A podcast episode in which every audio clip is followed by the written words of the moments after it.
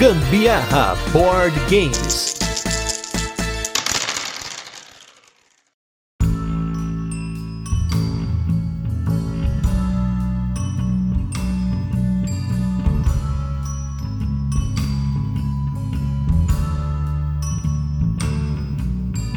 Galera, beleza? Aqui é Gustavo Lopes, Gambiarra Board Games, e hoje temos aqui mais um Rodada dos Ouvintes, que é o programa no qual os nossos apoiadores lá do Catarse, então se você não apoia o Gambiarra Board Games do Catarse, não deixe de apoiar Gambiarra Board Games do Catarse, para você poder participar desse programa, que é um programa no qual a gente recebe os nossos apoiadores, eles ligam aqui pra gente, metaforicamente falando, para conversar sobre algum assunto relacionado a jogos de tabuleiro. E hoje vamos falar de jogos, e especificamente aqui, jogos que mudamos de ideia. Para bem ou para mal, vamos descobrir aí o que, que a galera traz pra gente de jogos que mudaram de ideia por algum motivo. E aí fica um disclaimer que esse episódio, assim como provavelmente os próximos vários episódios que vão sair nas próximas semanas do Gambiarra Board Games, estão sendo gravados com bastante antecedência, até um pouco mais do que o normal, porque nós estamos saindo de férias, mas o podcast não para. Então, para facilitar especificamente esse episódio, eu tô gravando sozinho. Vai ser até um episódio um pouquinho mais rápido, mas vamos lá pra gente comentar sobre os jogos que a galera mudou de ideia. E também fazendo alguns comentários em cima dessa galera e vamos ver aí o que, que vai sair aí hoje. Porque se tem uma coisa que eu prezo é quando você muda de opinião, você assume que você agora tem uma outra opinião. E isso é muito importante porque às vezes a gente insiste em alguma coisa por orgulho ou por achar que as pessoas vão pensar algo da gente, mas é sempre importante que você reflita se você está num momento que você gosta ou não de certas coisas, né? Eu já mudei de ideia sobre várias coisas, inclusive sobre vários jogos de tabuleiro, sobre estilos de jogos de tabuleiro. Então vai ser bem legal. Eu vou contar um pouco da minha experiência junto com a galera aí, mas vamos começar com ele, Bruno Matias, nosso primeiro apoiador, que vai ligar aqui para falar com a gente sobre o que, que ele mudou de ideia, se foi algum jogo, por que, que ele mudou. Pode ser que seja mais de um, vamos ver aí. Eu falei pra galera não exagerar, tá, gente? Porque às vezes a galera manda que mudou de ideia sobre 225 jogos, aí fica difícil. Vamos ver aí o que, que o Bruno traz pra gente aí que fez ele mudar de ideia.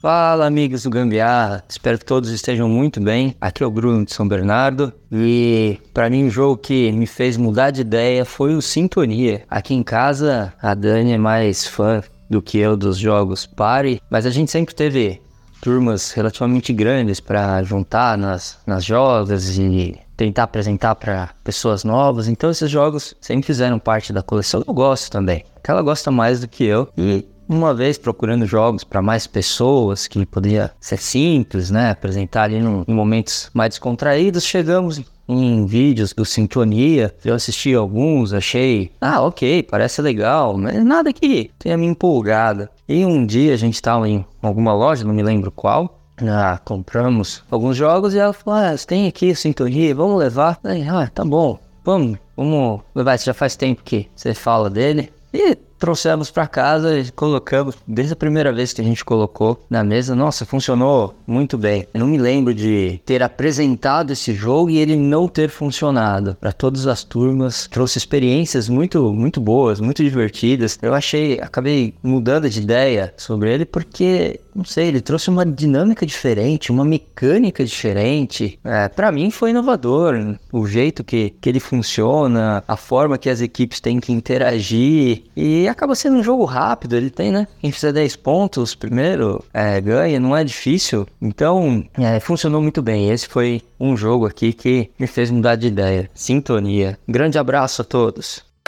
Vamos lá, falando sobre party games. Party games no geral era um estilo de jogo que no começo do hobby eu achava interessante porque eram jogos simples, integrava bastante gente. A gente chegou a jogar vários e principalmente no começo a gente jogava muito Bang, que é um jogo que eu não curtia muito, mas nossos amigos curtiam. Também tinha o Cash and Guns, tinha outros jogos, mas com o tempo eu acabei ignorando muito desses jogos, eu comecei a desgostá-los e depois no geral eu comecei a curtir mais os party games. Então já começa por aí que eu mudei a minha opinião ao longo do tempo sobre os party games. Eu comecei curtindo porque era o que tinha para jogar, a gente queria jogar em grupo. Depois eu comecei a ficar um pouco mais chato, não queria jogar, achava muito bobo. E hoje eu já gosto bastante de jogar party games, principalmente em muitas pessoas, coisa que eu não gostava muito antes, como dedução social. Eu acabei curtindo mais ao longo do tempo. Blefe, apesar de ser bem ruim, eu acabo curtindo jogar dependendo do jogo. E aí tem dois jogos aqui que eu posso falar que eu mudei de opinião. Um que eu gostava e depois eu passei a não curtir muito, e um que eu não gostava e passei a curtir com o tempo. Acho que o primeiro caso aí, que é o que eu gostei muito na primeira vez que eu joguei, e com o tempo eu acabei não curtindo muito, acabei vendendo esse jogo, é o Decrypto. Quando eu joguei a primeira vez o Decrypto, eu fui influenciado pelo Diego do Boards and Burgers, a gente fez lá um top party games, e na época eu não conhecia muitos party games, e aí o Diego comentou sobre o Decrypto, e logo que ele comentou, eu comprei uma cópia, na verdade eu ganhei uma cópia do Decrypto. A primeira vez que eu joguei eu achei genial a forma como você no Decrypto tenta adivinhar as palavras do oponente, né, a partir das dicas que são dadas ali para os jogadores, tem a, aquela coisa de você colocar os cartõezinhos ali na, na máscara do Decrypto, mas com o tempo, algumas partidas depois, eu achava que a galera não pegava o jogo muito bem. É um jogo um pouco complexo para um party game. E para quem gosta de jogos mais complexos, até mesmo essa galera mais cracuda, vai curtir provavelmente o Decrypto justamente por essa pegada mais inteligente. Mas ele acabava que ficava sempre que eu ia jogar, eu pensava em party games, eu falava, putz, mas eu vou ter que explicar a dinâmica, a pessoa vai ter que fazer essas deduções, é melhor jogar outra coisa. Então eu acabei vendendo a minha cópia e tranquilo, sem problemas. Eu acho que tem gosto para tudo, inclusive dentro de subcategorias dos jogos. E um jogo que eu mudei de opinião porque quando ele ganhou o Spiel des Jahres, eu achei um absurdo. Não que eu concorde com esse Spiel, mas depois de ter jogado o jogo eu achei ele super divertido, que é o jogo Pictures. Mais uma vez jogando com o queridíssimo Diego do Borzenburgers e um abraço aí também pro Nivas e pra Fabi do Meeple Zoom, também nossos apoiadores inclusive estarão aqui hoje falando com vocês. Nós jogamos o Pictures, que é um jogo que os componentes do jogo são extremamente simplórios, é um cadarço, é uns cubinhos de madeira, é umas imagens do Shutterstock, assim, mas a pegada do jogo como party game é sensacional, porque você se sente avaliando arte. A ideia do jogo é que você vai, a cada rodada, ter que representar uma imagem utilizando diferentes componentes. E depois as pessoas vão ter que tentar adivinhar o que, que você representou e você vai ganhando pontos por ser hábil aí na hora de fazer a sua abstração daquela imagem que você precisa representar. E aí, como eu falei, quando nós jogamos o jogo, ele explodiu na minha cabeça. Eu falei, caramba, o jogo é genial no quesito como jogar, né, no, no sentimento que ele evoca, na brincadeira, nessa coisa de você querer avaliar de um lado, do outro, sabe? É muito legal você levantar da mesa e vendo cada uma das obras de arte que cada um reproduziu. Mas, novamente, os componentes dele são um pouco a desejar, mas depois de ter jogado, eu realmente mudei a minha ideia. Não comprei uma cópia para mim,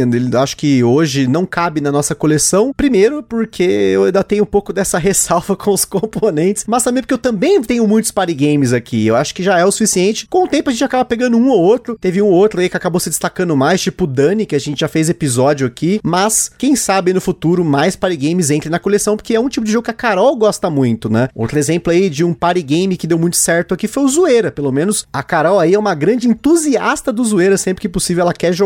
Então, pensando em party game que mudei de ideia, tá aí respondendo o Bruno Matias, comentando o que ele mandou aqui pra gente. Agora vamos ver o que, que o Eric, o Eric tá sempre fazendo uma graça aqui com a gente. Ele que também tem podcast, se você não ouviu, é o, o Navio Corsário, tá lá na Ludopedia, procure aí no Spotify também. Eu costumo ouvir na Ludopedia, acho mais fácil. Mas vamos ver o que, que o Eric traz aí pra gente, de o que, que ele mudou de ideia nos jogos aí no nosso hobby maravilhoso.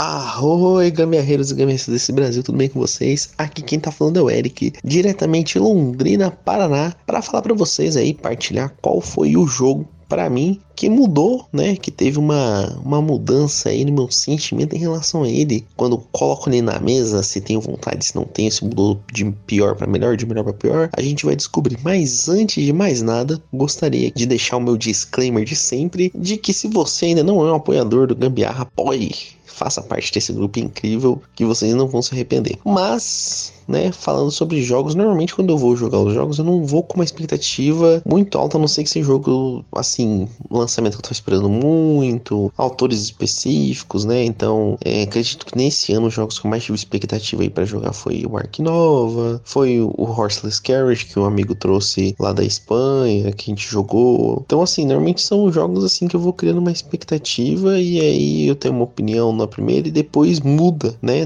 ou não, eu já sinto como que vai ser o jogo, jogo, então foi um pouco difícil para mim achar isso. Mas, olhando aí na lista dos meus jogos, eu não tenho tantos jogos assim que nem a galera aí. Eu tenho cerca de 350 jogos jogados. Mas, um jogo que mudou para mim muito foi o Race for the Galaxy. Esse jogo, a primeira partida dele, eu achei um jogo ok. Falei, ah, é um dos jogos feitos pelo homem, legalzinho, mas é só. Só que, conforme fui colocando ele na mesa e jogando no BGA, eu comecei a ver que eu parti de um jogo legalzinho para estou jogando esse jogo no meu almoço todos os dias à tarde quando chegava do trabalho. Estou aí jogando cerca de 10 partidas por dia porque o jogo é rapidinho, né? Então eu joguei bastante ele. Não fui atrás da expansão porque também eu acho que eu saturei dele, mas ele é um jogo que foi de ok para estou dependente do jogo.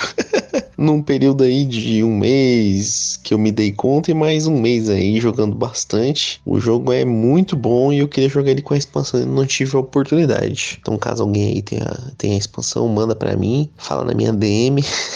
Mas é isso. Não tenho muito jogo aí, né, para pensar. Não tem uma história aí sobre o Race for the Galaxy. Mas eu acho que faz bastante sentido aí com a proposta desse episódio. É isso, galera. Aproveitem aí. Bom episódio para todos nós. Arroi marujos e até a próxima.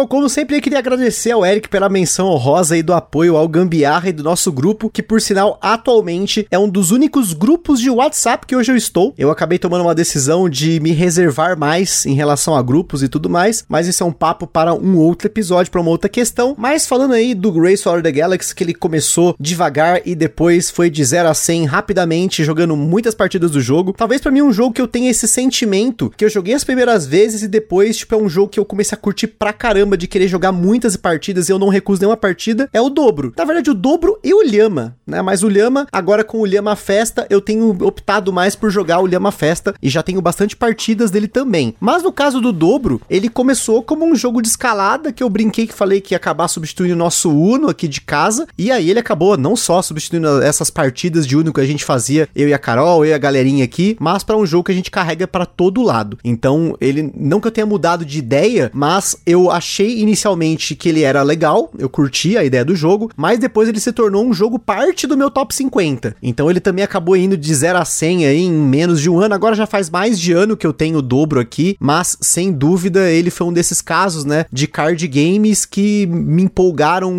cada vez mais, né? O Bonanza também. Bonanza entra aí como um jogo que eu não curti a primeira partida e depois passei a gostar e fiquei viciado e é outro jogo que eu não recuso de jeito nenhum. Mas aí tem o contrário, tem um jogo que hoje eu tenho uma certa restrição porque eu enjoei um pouco dele, mas se eu vou jogar com pessoas diferentes, eu topo, é o King's Gold, que foi o nosso primeiro episódio do Gambiarra, que é um jogo que eu joguei muito, assim, a Carol sempre insistiu muito para jogar, talvez por conta disso, quantidade de partidas que eu joguei dele, mais de 50, 60 partidas aí fácil, eu acabei enjoando um pouco, a gente tinha uma guerra entre nós dois aqui em casa de ficar jogando King's Gold direto, tinha semanas aí que jogava quase toda a noite, mas esse jogo deu uma esfriada para mim, eu acabo achando ele mais legal hoje se eu jogo em seis pessoas e com pessoas novas. E aí jogo algumas partidas, legal, a galera acaba se divertindo, mas eu acho que é um jogo que eu enjoei dele. Mas enjoei também com partidas demais. E você que tá nos ouvindo aí, não deixe de comentar no Dopit, também no Instagram, no Spotify, que jogos que te fizeram mudar de ideia, os jogos que você mudou de ideia sobre ele, né? Tudo pode acontecer aí. Quero que vocês comentem, quero ler aí os comentários de vocês. E seguindo aqui, vamos com a Fabi, né? Como eu falei lá do Meeple Zoom, vai trazer aqui para vocês vocês que jogo ou que jogos, porque a gente sempre pode esperar que a galera vai dar aquela roubadinha, que ela mudou de ideia, que ela deixou de curtir, que ela começou a curtir depois. Vamos ver aí. Fabi, manda bala.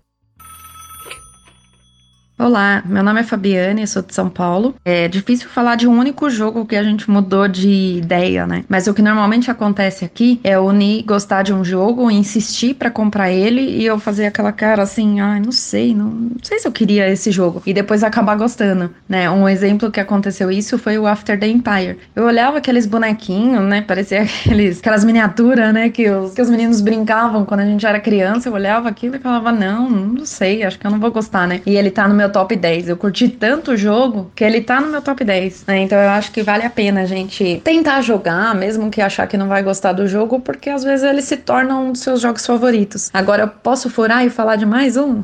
Esse do Tribes of the Wind foi um que aconteceu isso também. Eu olhava para aquela caixa, não me chamava atenção. Aí eu nem insistiu, insistiu, a gente jogou semana passada e eu amei o jogo. É isso, gente. Até a próxima. Um beijo para todos. Para quem joga em casal, acho que tem muito esse efeito, né? De um acabar vendo um jogo e trazendo pra coleção e ficar assim, nossa, mas será que vai ser bom? Olhar ficar meio assim, ah, não quero jogar. Vou dar um exemplo recente de um jogo que eu fiquei meio assim, mas a Carol insistiu, insistiu, insistiu no jogo. Eu acabei me divertindo depois, mudei de ideia do meu preconceito de achar que seria um jogo bobo e acabou que foi um jogo muito divertido, que é o jogo Eu Sou uma Banana da Grok. Esse é um jogo que a gente recebeu da Grok, mas por insistência da Carol, porque se dependesse de mim inicialmente eu não ia pegar. Mas a Carol viu o Eric e a Isa do Turno B Games jogando e ela foi influenciada pelos influenciadores e insistiu muito nesse jogo. E depois disso eu tava numa festa com uma galera e aí ela queria levar o jogo, ela levou o jogo para jogar. E quando eu fui ver, ela tinha jogado várias partidas, tipo assim, várias. Enquanto eu tinha jogado uma partida só de Citadels que levou quase 3 horas, ainda vou contar um dia sobre essa história. Ela já tinha jogado quase 10 partidas do jogo, eu não sei quantas exatamente, mas eu sei que eu joguei depois dessas 10 partidas porque o jogo continuou na mesa, entrou pessoas novas, saiu algumas e continuou jogando, jogando, jogando, jogando. Depois a gente levou isso para uma outra mesa também, jogou, jogou, jogou sem parar. Então é um jogo que eu torci o nariz inicialmente, olhei assim, eu sou uma banana, tenho óculos, parece meio bobo e aí eu acabei cedendo aí e curtindo. E acho que no caso da Carol, quem ouviu esse cast sabe disso, um jogo que ela torceu muito o nariz quando viu o jogo feio, é aquele tabuleiro cheio de coisa, poluído e ela acabou curtindo eventualmente e até ganhando de mim numa partida aí, foi o Kanban, que é um jogo que eu gosto muito, gosto muito dos jogos do Vital Lacerda, apesar de não estar jogando tanto quanto gostaria, ela torceu o nariz aí, depois quando foi jogar acabou pegando melhor o jogo, diferente de outros jogos do Vital Lacerda que ela não curtiu tanto, que ela não pegou tão bem o jogo. O Kanban, ela me deu um atropelo um dia que eu fiquei vendo estrelas durante dias e refletindo sobre a minha derrota como Pablo Escobar no meme do Pablo Escobar ou se você quiser, também tem o meme do Michael Scott do The Office refletindo, dando pão pros pombos. Fica aí audiodescrição de meme para você que tá ouvindo o podcast. Seguindo aqui, vamos com mais um apoiador, que é o Francisco Lucas. Vamos ver aí o que, que ele vai trazer pra gente aí de jogo que ele mudou de ideia. Fala Gustavo, Carol, galera do Gambiarra, tudo bem com vocês? Gente, hoje é a colaboração aqui no podcast. Eu vou falar de um jogo que é bem interessante a trajetória desse jogo, porque a primeira vez, eu até brinquei no grupo, né? A primeira vez que eu joguei ele, minha vontade não era nem vendê-lo, era queimá-lo, né? De tanta raiva que eu tive quando eu joguei esse jogo pela primeira vez, que é o Gloomhaven, né? Joguei o Gloomhaven pela primeira vez e eu fiz a gestão do jogo conforme manda o manual, né? Com as fichas, com os tokens, com, com da forma que manda o jogo original. Só que era muita coisa, é uma, você tem que gerir muitas coisas e ficava extremamente burocrático. Uma rodada durava 15, 20 minutos e eu passava mais tempo gerindo o jogo do que jogando. E assim, pra, e às vezes a gente esquecia uma coisa, às vezes a gente deixava passar outra. Eu simplesmente odiei a primeira experiência. A gente nem terminou. Eu olhei para minha esposa e disse: Vamos queimar esse negócio. Eu não quero nem ver na minha frente. Mas aí ela disse: Não, vamos dar mais tempo e tal. Aí a gente começou a pesquisar e descobrimos o aplicativo. E aí a gente colocou o aplicativo para tentar ver se melhorava a experiência. E não é que esse jogo hoje é o meu top 1 da vida. O Gloomhaven é o top 1 meu da, é o meu top 1 da vida, mas com aplicativo, tá? Sem aplicativo, ele não entra nem no top 100. Pois é, gente, essa foi a minha experiência aí com um jogo que eu não gostava tanto e que, com o passar das partidas e principalmente com a inserção do aplicativo, se tornou meu top 1. Abraço, gente. Tchau, tchau.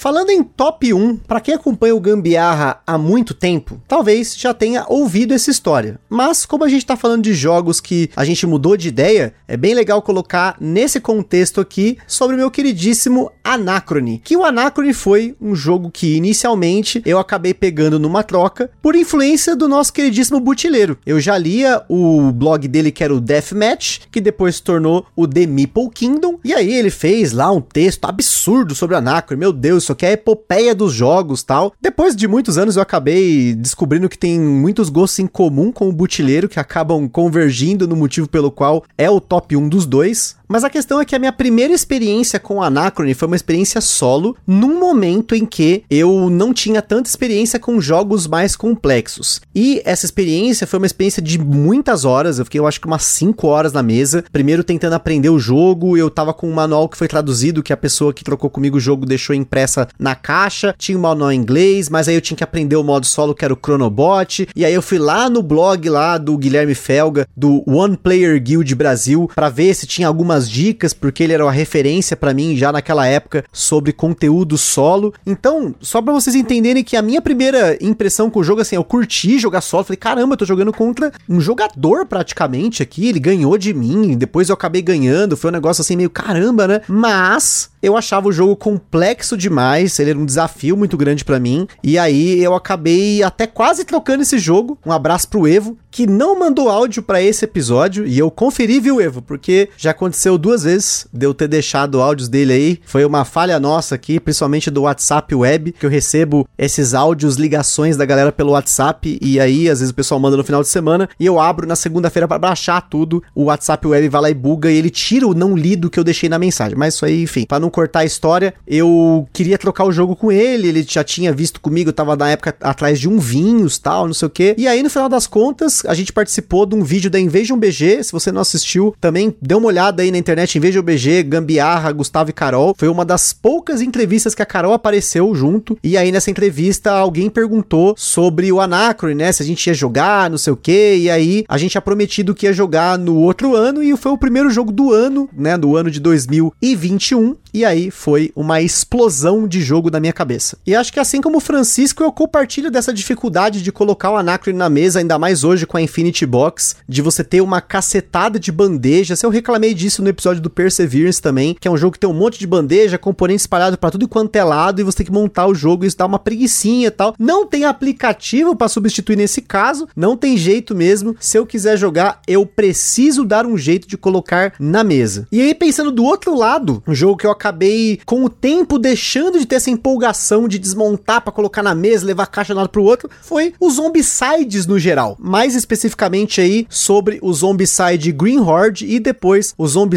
Invader, que são dois jogos do Zombicide que eu peguei no Kickstarter, várias caixas, eu achava isso muito louco, caramba, um monte de miniatura, não sei o que. E aí quando ia jogar, tinha que levar caixas e caixas para poder jogar com tudo. Aí tinha a caixa de personagem, aí tinha a caixa de extra, a caixa do jogo base, e aí na caixa do jogo base, quando você desliva as cartas, não cabe as cartas de volta. Se você destacou as paradas, não consegue colocar de novo, tem que comprar insert, eu não comprei. E isso começou a me incomodar ao ponto de que assim que eu terminei de jogar tudo do Zombicide Vader, eu acabei vendendo quase tudo, fiquei com o base, depois vendi o base. Então, tem isso também, acho que acaba sendo uma parada meio seletiva. Aí vai do seu limiar, né? Até que ponto você tá disposto fazer aí um setup, se preparar, aprender regra para poder jogar um jogo. E assim, pensando no próprio podcast, é muito mais fácil para mim quando a gente tá em período de fazer o episódio sobre o jogo, porque aí eu tenho uma motivação extra para poder jogar, que é eu decidi que a gente vai fazer episódio sobre esse jogo, a Carol quer que a gente faça episódio sobre o jogo ou mesmo a gente recebeu o jogo de parceria e esse é uma parceria legal, vai ser legal colocar na mesa. Aí eu tenho esse empurrãozinho extra, porque eu tenho uma meta que eu coloco na minha cabeça, eu quero jogar 4, 5 vezes o jogo e aí vamos lá por na mesa e tal. E isso motiva um pouco mais, né? Um exemplo recente, talvez na data desse cast ainda não tenha saído o episódio sobre ele, mas logo deve sair, foi o Team Daya, que é um jogo com manual difícil, tem componente pra caramba, o setup dele é um pouquinho demorado, mas esse jogo me surpreendeu. Eu não mudei de ideia, só me surpreendi. Não entra nesse episódio, já fizemos aí um rodada dos ouvintes de jogos que nos surpreenderam. E seguindo aqui, ele também que já manda áudio aí faz bastante tempo, também do Meeple Zoom, Grande Nivas, vai trazer para vocês aí o jogo que ele mudou de ideia.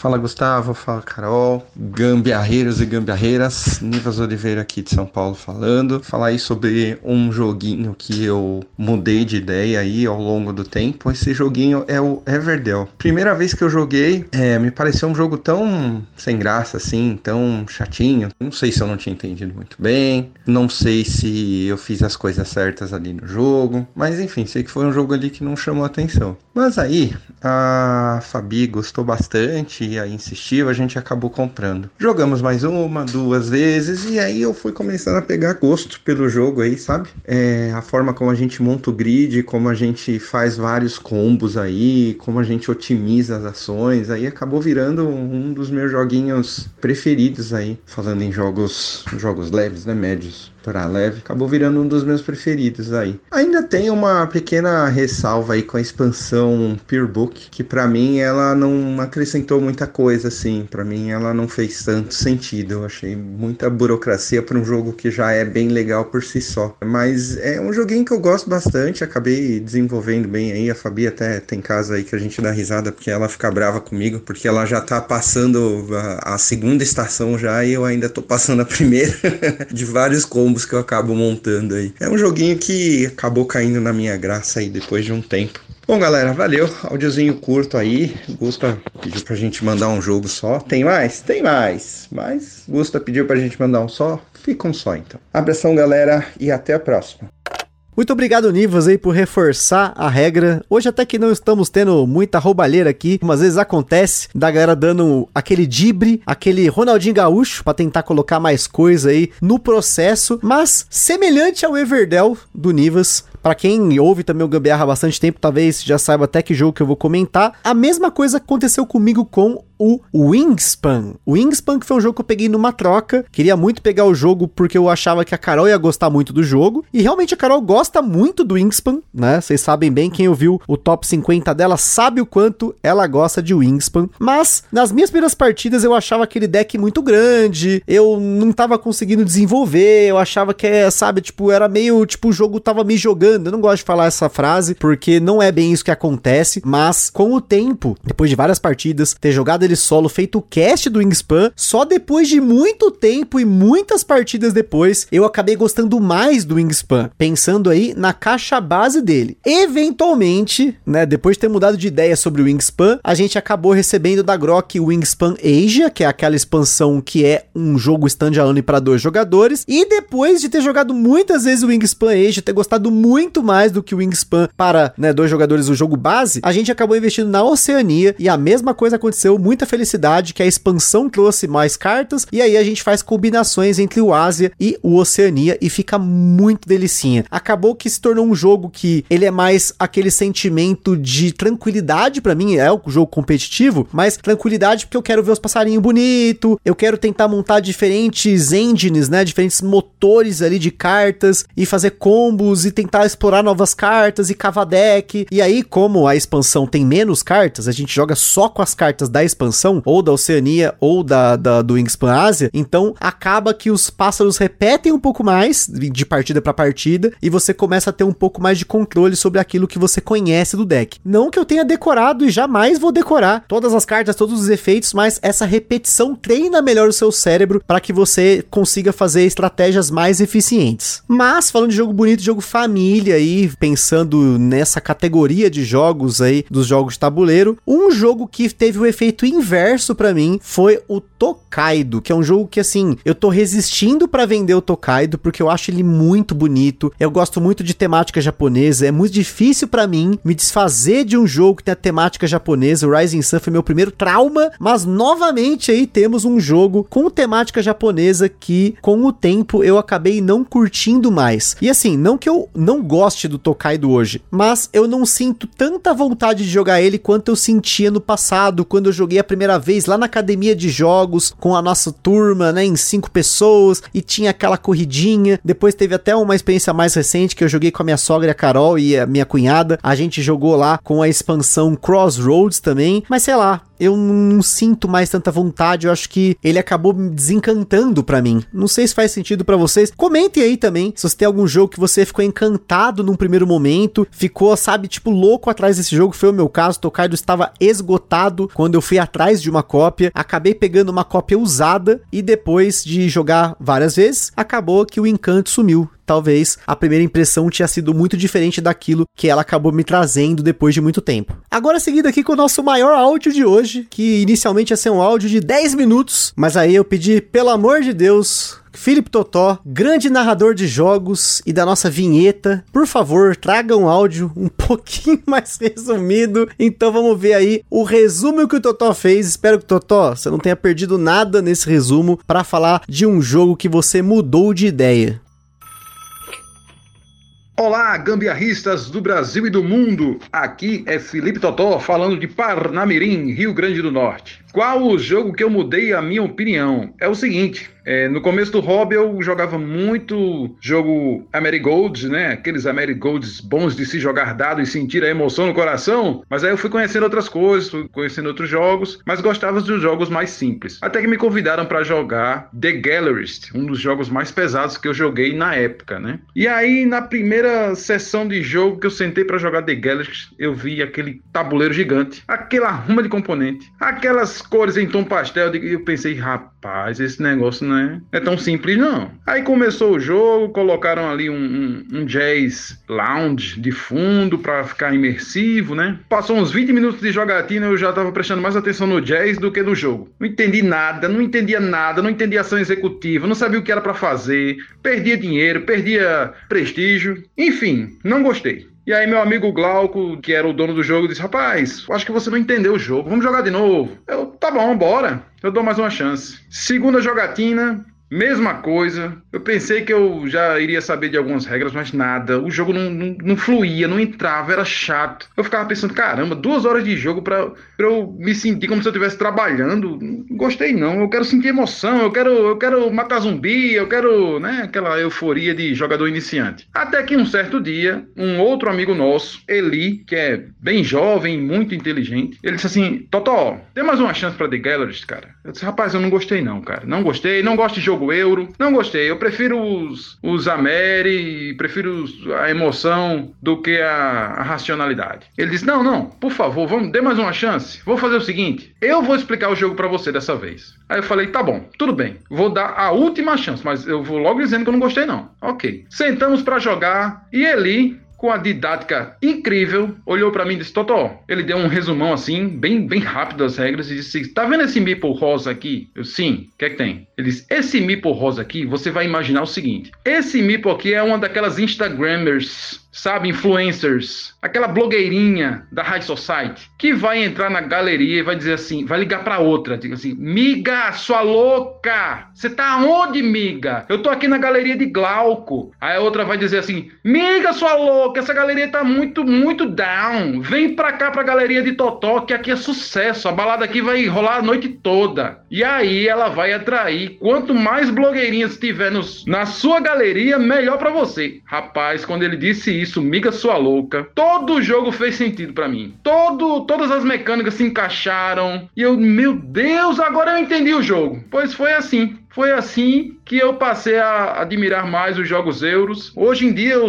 eu jogo de tudo, jogo América, jogo euro, jogo carteado, jogo jogo de dado, de peteleco, de qualquer coisa. O negócio é jogar e se divertir. E é isso aí, mudei minha opinião sobre The Galleries e reconheço que ele é um espetáculo de jogo. É isso, pessoal. Abram seus corações para jogos novos, novas experiências. Vocês vão adorar. Até mais!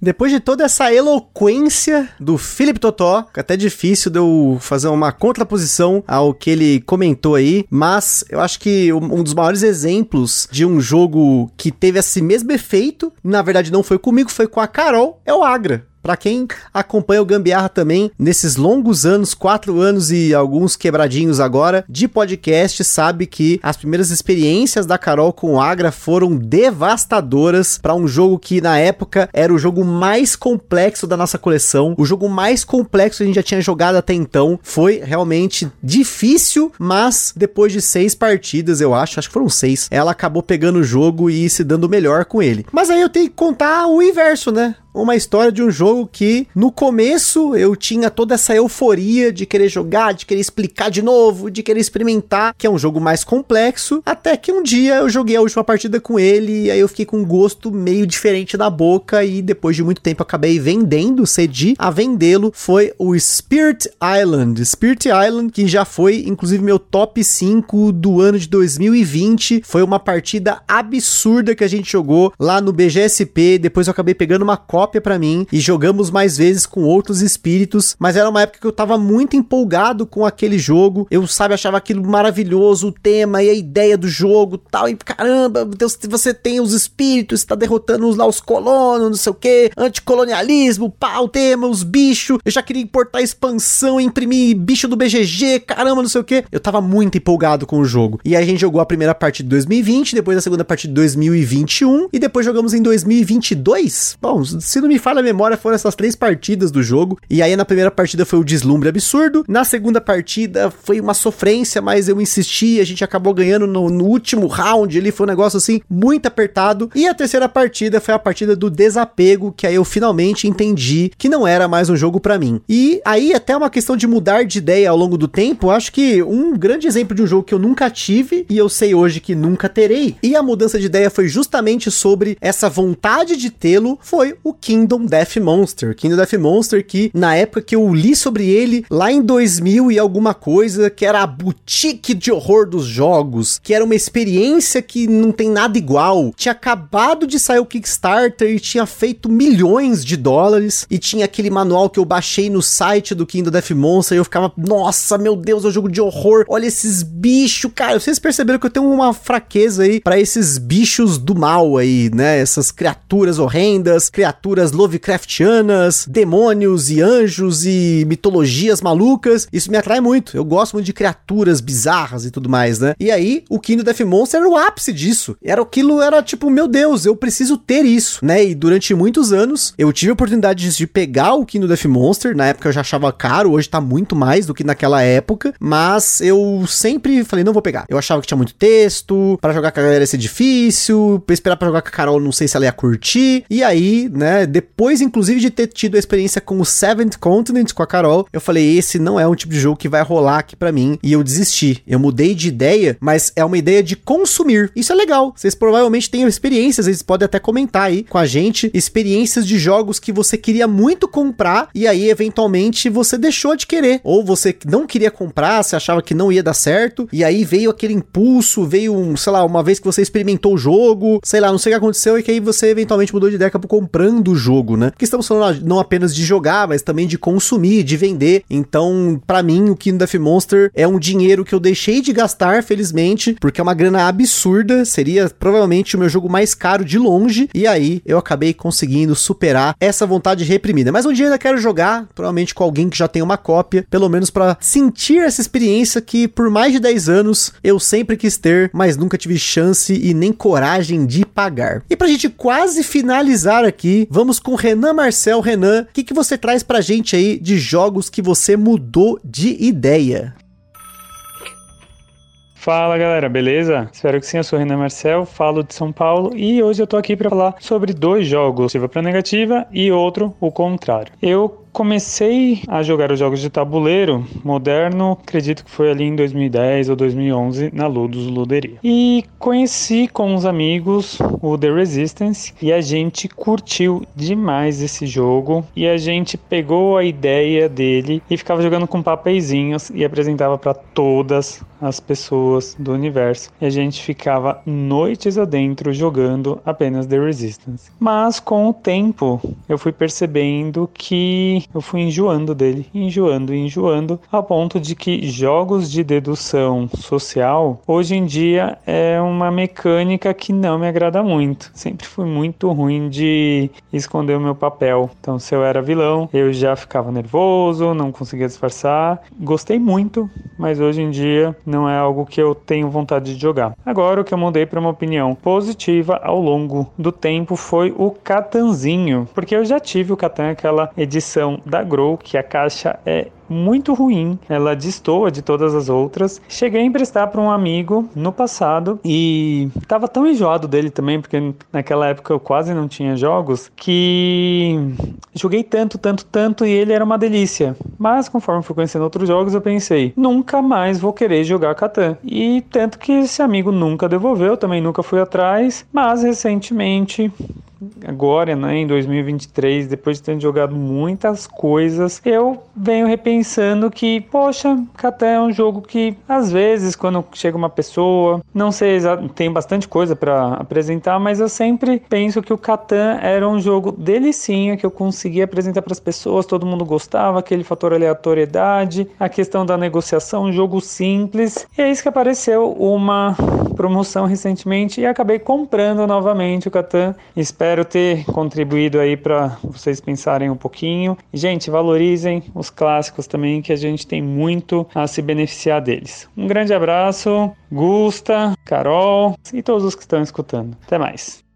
Renan acabou me dando aquele gatilho maroto de jogar Catan, que é um gatilho que sempre que eu ouço a palavra Catan eu sinto vontade de jogar. Catan não é um jogo que eu mudei de ideia. Na verdade, eu sempre que eu penso em Catan, ele me dá um sentimento, sabe, de lugar feliz. Para quem ouviu o episódio sobre o Catan, sabe que eu cheguei até a jogar N, e aí digo N mesmo, porque eu já não lembro mais o número, só porque eu queria jogar o Catan estávamos em período de pandemia, de lockdown. Então, a vontade de jogar Catan era maior do que jogar até os outros jogos e por isso queria de qualquer jeito jogá-lo em dois jogadores. Claro, obviamente, hoje eu quero jogar esse jogo em três ou quatro pessoas, que é a contagem oficial dele. Melhor ainda se for em quatro pessoas, mas três pessoas eu sempre tive uma boa experiência. Eu tenho várias memórias jogando Catan com diferentes pessoas e foram partidas muito, mas muito divertidas. E isso me deixa feliz. Por isso, Catan é sempre bom ouvir quando alguém fala bem do Catan. Quando a galera fala mal, eu fico meio puto, mas tento não responder. hoje provavelmente já não vai ter tanto isso, porque eu nem fico vendo muito essas coisas em grupos. Já falei aqui nesse episódio. Mas o Renan falou de duas experiências dele aí, no caso com o Catan, que ele mudou de ideia porque eventualmente ele teve o jogo, depois foi lá, comprou de novo. Esse negócio de comprar de novo, eu já falei aqui no podcast sobre um jogo que eu tive, vendi e comprei de novo, que foi o Lords of Hellas. Mas como o Renan comentou de um jogo que ele jogou na Ludus Luderia, né, que ele tinha boas memórias e eventualmente ele acabou não gostando do jogo, eu queria deixar uma menção menção aqui ao Parade, que eu joguei na finada Game Vault, foi aquela partida desastrosa. Já falei dessa partida várias vezes, então não vou falar mais sobre isso. Ouça o episódio do Parade para você ouvir mais sobre isso, porque eu inclusive mencionei esse episódio aqui, que seria gravado no futuro. Naquela época não tinha sido gravado, mas os áudios da galera já estavam comigo. Então, Parade foi um jogo que eu joguei em uma luderia, numa casa de jogos, e aí eu mudei de ideia depois de tê-lo comprado. Inclusive, acho que tem muito mais casos de jogos que eu não gostei da experiência experiência em algum evento ou em alguma luderia e depois eu acabei comprando, gostando, jogando de novo. Mas sim, tem o caso oposto de um jogo que eu joguei em um evento ou no caso aí numa luderia, inclusive no mesmo lugar que eu joguei o Parade, que foi na Game Vault, mas foi num BGSP, que foi o The Climbers, que é um jogo que no dia eu me diverti muito, gostei muito, mas depois de tê-lo comprado, gastado meu dinheirinho suado, que eu podia ter comprado na época um Ticket Ride, mas a Carol insistiu para eu comprar o The Climbers, eu comprei, joguei várias vezes e esse jogo só me trouxe des desgosto, porque eu não gostava das partidas, eu insistia em jogar porque a galera queria jogar, na época a nossa amiga Bianca, nossa, peça de madeira, quero jogar, mas eu só me via empilhando bloco ali e eu não via sentido naquele jogo. Eu lia e a regra e falava, meu Deus, não é possível que seja isso o jogo. Não é possível que seja o mesmo jogo que eu joguei na luderia. Então, existem duas coisas aqui. A primeira, eu poderia estar deslumbrado com o jogo no dia, porque foi divertido, e aí eu lembro do Jack jogando tal, e aí beleza, isso acabou nublando o meu julgamento, ou pode pode ser que tenha sido explicado errado, porque isso já aconteceu inúmeras vezes em diversos lugares e eu não vou julgar porque também no calor do momento já teve jogo que eu expliquei errado por ter que ler as regras correndo e ali no meio do fervo e aí passei alguma coisa errada. Então não vou julgar, mas especificamente sobre o The Climbers teve esse efeito oposto. No dia foi muito bom, depois foi uma tremenda decepção. E para fecharmos aqui o episódio de hoje, Tomás Cunha, um dos biribeiros, cada vez mais biribeiro que eu conheço, da galera dos nossos apoiadores aí, que se tornaram biribeiros. Pra quem não sabe o que é biribeiro, ouça os episódios sobre carteado que tem aqui no Gambiarra, especificamente sobre carteados e também tem o episódio Top Carteados. No Top Carteados acho que tem mais informação sobre quem são os biribeiros, mas vamos ver o que, que o Tomás tem para falar pra gente aí de jogos que ele mudou de opinião. Olá, Tomás de Campinas. Nesse cast eu escolhi o azul, porque quando eu entrei no hobby no final do ano passado, era um jogo que eu curtia muito, eu fiquei apaixonado, joguei bastante, mas depois de um tempo ele acabou esquecido na prateleira, porque eu achava que era simples demais. Então essa foi uma mudança, né, de opinião ali no jogo e ficou um tempo sem ser jogado nessa mentalidade, assim, né? Que eu queria coisas mais desafiadoras e mais complexas. E eu escolhi falar dele justamente porque hoje em dia mudou de novo, então mudou duas vezes, né? Antes eu gostava muito, mudou para não gostar, porque eu achava simples demais.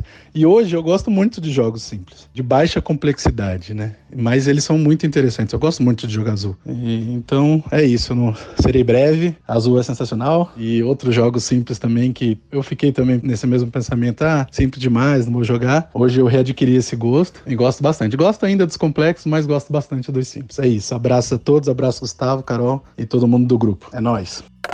O que o Tomás escreveu, eu sinto aqui, ó, I feel you, bro. I feel you, porque eu já tive esse mesmo sentimento. Quem acompanha o podcast já deve ter percebido essa viagem que eu tive nos jogos de tabuleiro, que a gente começou com jogos que a gente tinha acesso, jogos dos nossos amigos, depois vieram os primeiros euros, entrou a pandemia, o lockdown, a gente jogou muita coisa nesse meio tempo, muito jogo pesado, e aí com o tempo, os jogos que eram nublados pelos jogos pesados acabaram voltando à luz né, a luz da mesa, especificamente aí, porque por não estar jogando tantos jogos pesados, esses jogos tiveram muito mais valor com o tempo. Então é bacana esse relato do Tomás que ele inicialmente gostava muito do azul, depois ele acabou esquecido e depois ele voltou a dar valor pro jogo. E acho que pra gente aqui aconteceu isso com inúmeros jogos. Jogos que a gente jogava no começo e aí depois eles ficaram meio assim parados e aí a gente voltou a jogar. Sempre que a gente vai jogar que a Carol fala: "Nossa, faz tanto tempo que a gente não jogava esse jogo, né? Poxa, eu tenho esse mesmo sentimento, né, que é um jogo que tá aqui no meio de tantos outros, tava parado e aí ele acabou voltando voltando pra mesa. Um exemplo mais recente foi o New York Zoo, que a gente jogou ele bastante no começo de 2022, a gente ia fazer um episódio sobre ele. Foi uma troca aí, um abraço pro Márcio, que ele até comentou no nosso episódio aí de 4 anos. A gente jogou, ele ficou um tempo esquecido, e aí um dia eu falei, poxa, nossa, me deu uma vontade, bateu uma vontade, quero jogar New York Zoo. Falei, caramba, mano, como eu gosto desse jogo. E aí, recentemente, joguei mais duas vezes, porque eu queria mostrar pros nossos amigos tal, que a gente acabou jogando. Então, teve esse efeito de gostei muito, ficou parado, gostei pra caramba, quero jogar de novo. Outro exemplo é o Poker de Bichos Real, que é um jogo que a nossa amiga Bianca tem de muito tempo. Nós jogávamos numa época aí bem longínqua, que a gente quase não tinha jogo, gostava muito. Aí depois de tempo eu fiquei, ai, nossa, de novo Poker da Barata, nossa, aí esse jogo foi esquecido. E aí, mais recentemente, jogamos de novo. Eu estou atrás de uma cópia original, gente. Original porque tem cópia chinesa rodando, porque tinha no eBay e no AliExpress. Era muito comum, eu já falei aqui no podcast, às vezes você comprar jogo no eBay, no, a gente importava do eBay muita coisa e acabava encontrando o jogo lá na foto do artigo lá, tava tudo bonitinho e quando você recebia era o jogo todo em chinês, o jogo era falso. Então nesse momento estou monitorando para ver se consigo uma cópia do Poker de Bichos real, seja em português, inglês, sei lá, alemão, não importa. Não sendo falseta tá tudo certo. Mais uma menção aí para jogos nesse sentido de gostei, não gostei, gostei, é o Red 7. O Red 7 que é um jogo que o nosso amigo Rafael comprou a primeira cópia da que a gente jogou e a gente jogava bastante a cópia física. Durante a pandemia, a galera queria jogar muito online, eu já tava um pouco enjoado do jogo, e aí a gente acabou pegando uma cópia, e aí essa cópia jogou mais, eu voltei a curtir o jogo, especialmente quando eu tava numa época jogando muito Innovation, e aí o Red 7, Innovation, essa coisa toda do Carl Schudick, eu acabei me empolgando mais. Hoje eu gosto muito de jogar o Red 7 com qualquer regra, né? Porque tem as variantes, avançado, poder, sem poder, não sei o que. Eu gosto muito de jogar hoje. Mas na época que a gente jogava ele, quando só tinha isso, acho que isso é uma parada, né? Quando a gente tinha menos jogos, eu acabava enjoando mais porque jogava muito. E talvez por isso a longevidade de certos jogos eu tenha hoje, porque a gente não joga mais tanto os mesmos jogos, né? A gente é menos tingusta. É mais Team Carol. Mas ao mesmo tempo eu também sinto falta. Eu acho que essa expectativa de jogar mais é algo que nos move, ou que me move até. Porque eu tenho o jogo na coleção, quero jogar mais vezes e ele não satura. Então ter um equilíbrio nisso também é muito legal para que você não mude de opinião com certos jogos que você gostava e acaba deixando de gostar por enjoar mesmo do jogo. Pra gente concluir aqui, acho que foi bem bacana a gente poder compartilhar essa experiência com a galera de como a gente pode mudar de ideia e ser feliz. Eu acho que tem momentos que a gente tem que desapegar de certas ideias, de certas nostalgias, de jogos que a gente gostava muito e com o tempo a gente tenta continuar gostando e não consegue, ou mesmo de jogos assim que a gente não gostava, falava mal do jogo e aí alguma coisa fez com que você mudasse. E é importante que você não tenha um orgulho falso, um orgulho besta de insistir que você não gosta de algo e ficar com essa culpa dentro de você que você, ah, eu gosto, mas eu não posso falar porque senão vão falar de mim, vão rir de mim, vão me zoar. Eu acho que a partir do momento que você se desapega disso, você acaba podendo experimentar mais coisas e principalmente aproveitar melhor o hobby. Então, espero que tenham gostado desse episódio. Tamo junto, aquele forte abraço e até a próxima! Está perdido com tantos episódios? Consulte na descrição o nosso índice completo de episódios e playlists.